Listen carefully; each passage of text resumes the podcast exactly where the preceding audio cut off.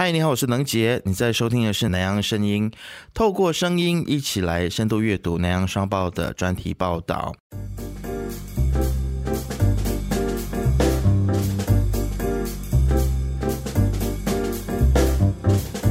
我们再次的欢迎南洋商报的高级专题记者李天华。天华你好，哎，大家好，能杰你好，恭喜发财，新年快乐，新年快乐。对。今天我们要来一起阅读的这一篇的主题叫做“将国语进行到底”哦。那我其实很想要问天华的第一个问题就是：这一篇专题它是不是一个政治任务？因为他给我的第一个第一个印象就是，哎，在聊学习国语这件事情，那是不是官方有什么样子的指令或者要求你写这一篇东西呢？哇，能姐，你非常的敏感，但是非常遗憾的告诉你，这个不是一个政治任务。虽然当时我们已经马来西亚迎来新的首相、新的这个呃政府班底哦，但是其实这一次的这个课题，纯粹真的是我很想探讨的，所以它不带有任何的这个政治任务的意图在里头。嗯嗯，是。其实我在看你这个专题的时候呢，就让我回忆起，其实。我在中学的时候，我的马来文的成绩是比英文还要好，我的马来文程度是比英文程度还要好的。嗯，但是在入了社会工作之后呢，慢慢我的英文就追上来了。现在我要再讲起马来文，常常就是有一句没有一句的，就是不太流畅，就感觉上非常的跛脚的感觉啊。所以这个很像普遍在华社，特别是可能受中文教育或英文教育的华人来说，会普遍遇到的一个这样子的一个问题。那所以要去聊学习国语这件事情，我我一直在想说，它到底在华人的乐听众的市场当中，它是不是一个大家关注的事情？嗯哼，嗯，那所以这一篇专题，它在呃面试之后，或者它刊登，或者在网络上，当你们发布了之后，其实得到的回响是如何？哎，是的，能姐，我觉得这样的一个探讨是很有趣的，就是。我我可能先先提提为什么我要写这样的一个报道，是因为我周围有很多的朋友都经常跟我抱怨，他们说，哎，周围在工作的时候遇到很多人，很多大马华人都不太会说国语，也就是我们所谓的马来话了哈。那他们知道我在中文报工作，他们就认为我的马来话可能也并不是那么的流畅。那当然，因为我本身是读国中，那我之后呢进入大学也是念马来书的。加上我自己的亲朋戚友里头，蛮多是这些啊有族跟华族联姻，哈，那所以国语是在我日常生活上是时常用到的。那当我发现到周围很多朋友华裔朋友他们不太能够掌握国语的时候呢，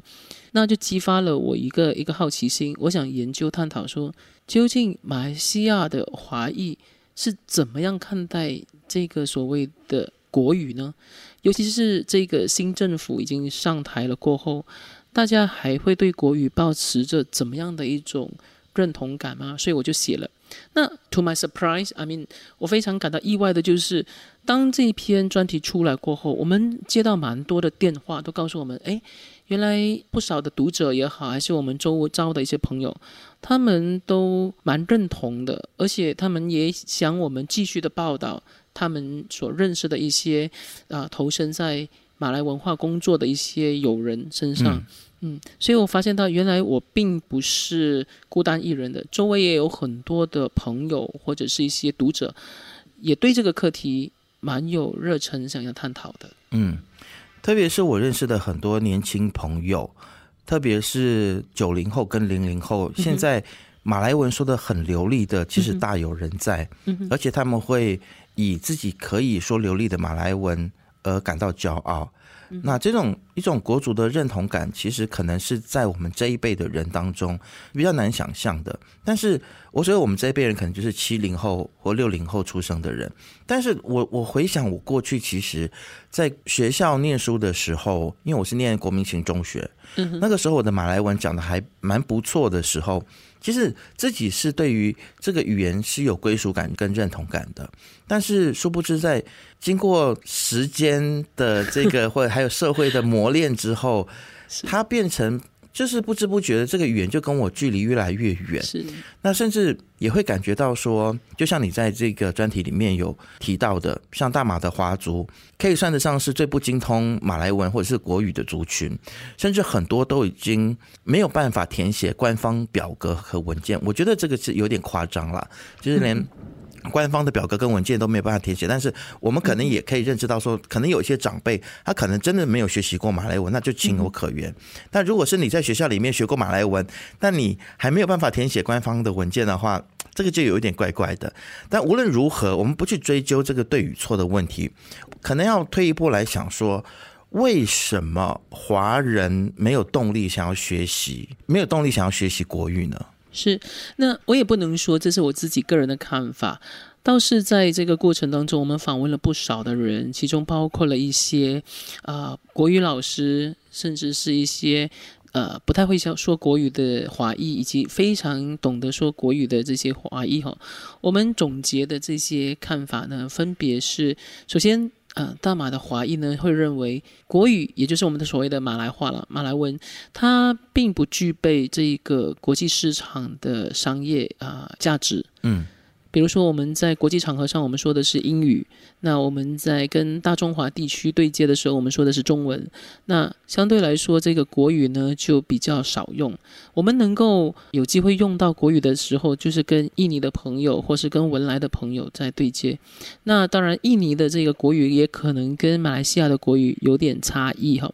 所以基本上，国语的这个价值它并不高。所以在如此高竞争的这一个啊这个时代下呢，大家会把仅有的时间拿来提升这个英语或中文，甚至是一些更具市场价值的语言，比如说是日文啦、韩文啦等等之类的哈。那除了这个商业的价值之外呢，另一个更关键的点就在于说，大马华裔在马来西亚呢，经常会被视为二等公民。那甚至是马来西亚的华人呢，自己也觉得自己是二等公民。在这样的一个情况之下呢，大家对国语就没有那么多的这个归属与认同，甚至说白一些，就是国族认同呢并不强烈。在这样的一个情况之下，他们自然就会对国文的热衷程度呢，就相对是比较低的。我们大致是发现到有这两种情况在里头。嗯，也或许很多人也会认为说，我会不会国语，在我的日常生活当中，也不会有什么太大的影响，因为其实华语或者是英语，其实，在马来西亚，不管是在嗯。私人界呃商业的活动里面，你要去进行沟通也好，嗯嗯，甚至到政府部门，其实也很多的这些公务人员，他们也会讲英语，所以就变成说，很多人就会有一点点像英文讲的 take it for granted，就是呃视之为理所当然。那反正我不会国语，又有怎么样子的坏处呢？那会了又有什么样子的好处呢？就像刚刚天华你讲的，呃，它没有太大的经济价值的时候，大家就比较没有动力。去学习啊，那其实你刚才提到的关于说对于国家的认同这件事情，它也会影响学习的动力。这个其实我觉得是一个蛮蛮难解的课题，因为其实 没有国家认同这件事情，很像我也不觉得是每一个人都没有国家认同，有些人也不一定每一个华人都觉得说我被当作是二等公民。像我就觉得说，其实马来西亚对华人已经是相当好了。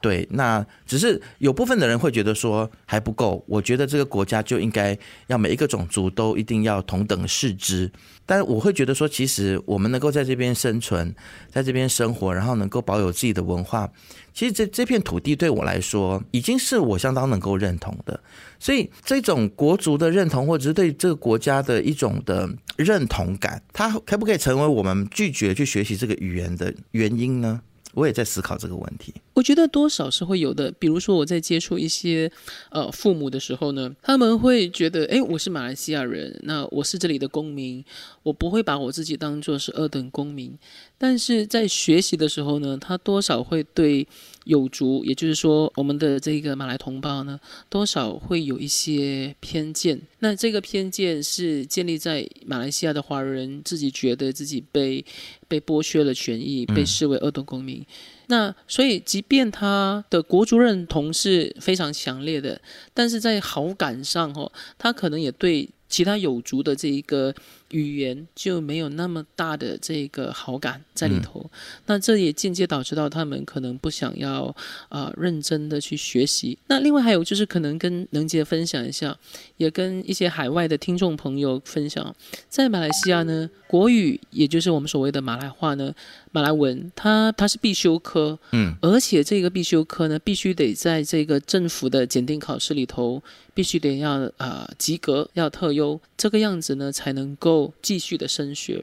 也就是说，啊，一些朋友他即便认为自己是马来西亚的公民，那他也非常热爱这片土地，也对自我身份认同是没有任何问题的。但是这样的一种强制规定性的呃政策呢，反而让他们感到有些反感。嗯，在这样的一个情况之下，他就会跟这个语言渐行渐远。我觉得这是蛮可惜的。嗯。我觉得任何事情，当你是用强迫或者是惩罚去执行的话，它就会有一个反作用力，对反效果，它就会有反效果。那如果这不是强制或者是惩罚，如果不是一个好的方式的话，我们是不是应该要去思考说，哎，我们应该如何用鼓励的方式去鼓励国人来学习国语？对，那很像天华，你在。你的这篇文章里面是不是有就这个部分的话，就是有没有哪一些专家他们提出怎样子的一些意见，是可以透过鼓励的方式来推广学习国语的呢？嗯，其实也蛮多的，就是比如说我们看到啊，有一些教国文的老师或者是补习老师呢，他们是认为说，诶，这个国语它不单单只是一种交流的语言。那么纯粹，它也包括了国族认同、身份认同，以及你热爱这片国家的这一个程度，可以通过你学习这个国语来作为一种展现。嗯，比如说，我们会不会以这个语言感到骄傲？嗯，那我们会不会说这个语言？尤其是这个是我们的官方语言，哈。那我们能够掌握的话，其实我们要用更骄傲的一种心态跟立场，来去跟他有这样的一个互动，而不是把它当做说是一种必须。那另一方面呢，就是谈到这个经济价值和意义上啊，这个有两方面，一些专家学者或是一些补习老师们，然后是教国语的老师呢，他们当然是呼吁政府能够提升国语的这个经济价值之外，另一方面我们也看到。这些老师们呢，都告诉我们，原来在外国有蛮多人是积极学习国语的，嗯，甚至有一些马来西亚人呢，他们去到国外，他们还是就是一有机会就会发挥出来，让人家知道这是我们马来西亚的国文国语官方语言。他也希望通过这样的一种这种呃呼吁，这种行为呢，能够感染周围的人。怎么说呢？比如我们看到。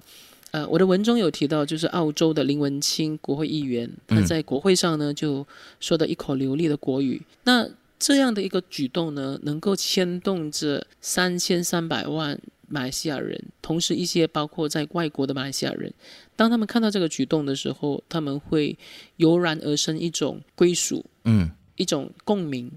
那同样的，我们也访问了在德国呃深造的这些呃马来西亚学生。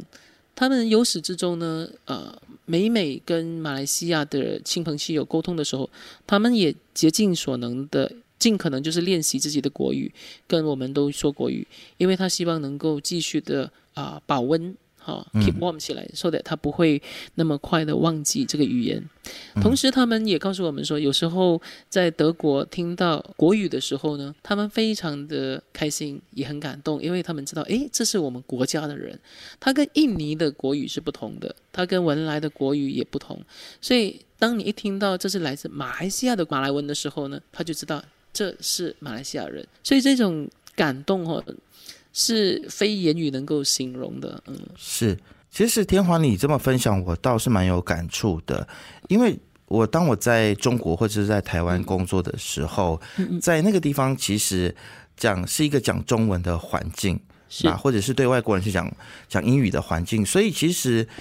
什么语言在这样子的一个环境里面，在当你听到的时候，你会能够跟你自己的故乡或家乡连接起来？是答案就非常明显了。是，所以当我们听到有人在讲马来文的时候，或者是在在餐厅里面点马来西亚我们熟悉的食物的时候，那个味道以及那个声音，它会唤起你对于你自己故乡文化的一个连接。对，或者是你当你听到有马来西亚腔的华语的时候，是也是会有这种的连接。那种熟悉感嘛？对，是。但是其实如果我们回到关于这个呃一个语言它的学习的动力以及它的经济价值的时候，也并不是对于所有人来说马来文是没有经济价值的。对有些人来说，马来文是相当有经济价值的。比如说你在文章里面有提到一位这个泰国籍在新加坡发展的艺人，呃，他的名字没有念错到，应该叫做 Ponsak，对吗？对，Ponsak。对，他就对于马来文学习马来文有非常大的热忱啊！你在采访的过程当中，你你觉得他的这个学习马来文，他最初的这个动机跟热热忱到底是从哪里来的？哎，是的 p o n s a 呢，他是新加坡蛮出名的一个主持人哈。那这一位艺人呢，他之所以会要学习国语，是因为当时。他在新加坡就必须得要跟一些马来人进行交流。那当然，马来人他们也是会说英语，但是因为可能 Ponsa 遇到的都是恰恰好啊，英文程度没有那么流利的哈，所以他就心想说：，哎，是不是如果我可以掌握国语的话，不单单是跟他们的沟通比较啊比较有效之外，同时也。倍增这个亲切感，于是 Ponsa 就开始学习马来文。嗯，但是非常难得的是，他不单单是在这个新加坡找了一位新加坡的啊老师之外呢，他也通过远距离的方式，在槟城找了我们的一位啊国语天后、国语补习天后哈，来进行这个学习。所以看得出，呃。这一个是翻译，呃，这点是让我非常感动的，因为我心想说，诶，一个泰国人，尤其是在新加坡的，他都那么的呃付出双倍的努力来学习国语的时候，那为何身在马来西亚的我们却没有那么的努力跟珍惜国语呢？何况这还是我们的官方语言呢？是，我其实有接触过一些中小企业的老板啊，那。这位企业老板，我就先不点名，他叫什么名字？他是做呃水产渔货的。那这位老板他的公司呃最近也在筹备上市，然后发现他的国语，他是个华人老板，他的国语讲的非常的流利。哇哦！然后他就跟我说，其实呃，因为他是在这个东海岸长大的华人，所以他其实也让我觉得说。因为他的国语流利，所以他可以跟他的这些马来同事，还有他马马来下属，可以沟通无碍。我再跟大家透露一件小小的秘密哦，关于我自己个人的事情。你你透露了就不是秘密了。对，可能也是让听众更了解我吧。其实国语对我来说，它有一个非常重要的意义，就是它让我开阔了我在音乐上面的视野。哦，因为像我在台湾的同学。还有我的在台湾的家人，他们是没有办法听得懂印尼歌的，因为我个人非常喜欢听印尼的情歌，也就是因为我在马来西亚曾经学习过国语，所以我完全听得懂这些印尼歌的这些情歌的歌词在唱什么。然后我也发现很多马来马来族他们做的音乐是非常的有品质的。我也因为我会国语，所以就打开了这样子的一个机会，让我能够去了解。马来的音乐文化，就是大马来地区的这个音乐文化，是。所以其实真的，我们多学习一种语言，它真的是可以开阔我们的视野的。对，是是。那天华，你你觉得呢？在你文章当中，很像也有提到说，学习国语其实也是可以为我们打开怎么样的视野跟机会。哎，是的，能姐，我觉得你刚刚说的很好哦，因为你的这个切身经历呢，也发生在我的受访者身上。嗯，他们说，其实撇开所谓的国族认同不谈，撇开经济价值不谈，其实学习任何一种语言呢，都是帮助我们去开拓对另一个文化、另外一个族群的这个钥匙。它让我们有机会呢，进入他们的圈子，了解他们的想法。懂得他们的文化，那我觉得这确实是一个利器。只是在于说国语，当然我们可以学习任何语言，它都是一把钥匙。只是在于说国语，它在我们身处的环境里头呢，变得会更有价值和意义，是因为它是它就是我们在地的一个官方语言。嗯，所以我觉得那个意义的是加倍深刻的。嗯，是。呃，跟大家透露一下啊，其实，在我的这个 Spotify 的歌单里面，大部分的歌曲都是都是马来文跟印尼的歌曲。我最近听中文歌已经听的很少了。对，我觉得真的是印尼文或者是马来歌的音乐，我必须说，当然这是我比较主观的想法了，就是我觉得做的比中文歌都还要好。是是，真的，他们的唱腔也很特别。然后，我觉得。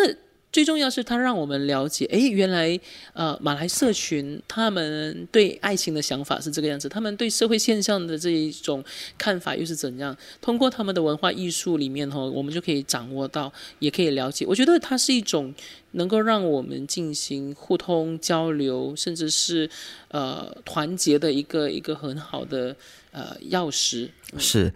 说到了团结，其实。你在文章当中有提到说，学习国语对于促进国民团结是关键的。是。那其实我我过去老实说，我一直还蛮抗拒把促进国民团结 和语文跟文化挂钩的，因为可能因为中国一直在做大一统的这种的工作，然后强行的也让不同的民族一定要学习中文。那甚至我们也看到过去一些专制的政权都会。把自己语言的优越性推广到全国各地，要求不同的民族去学习单一的语言，反而忘记了其实我们要让多种语言跟文化同时存在在一个国家里面，然后我们要努力的去保存每一种的语言跟文化。所以有时候我会觉得说，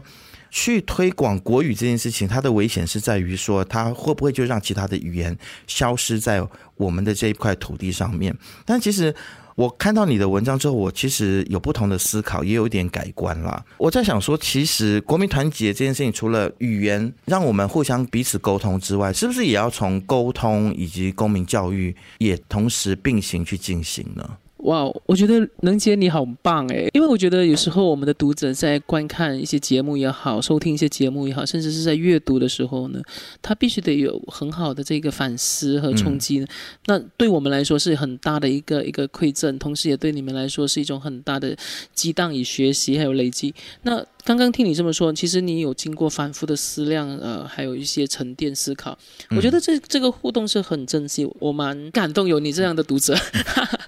但是我我我觉得你刚才也提到，就是互相了解，我觉得这一块嗯是应该要有的。但是前提是什么呢？前提就是我们一直都围绕着的这个课题，究竟我们的华裔同胞能不能够跟马来同胞进行一个。了解交流，嗯，那关键在哪里？关键就是语言。有时候我发现到。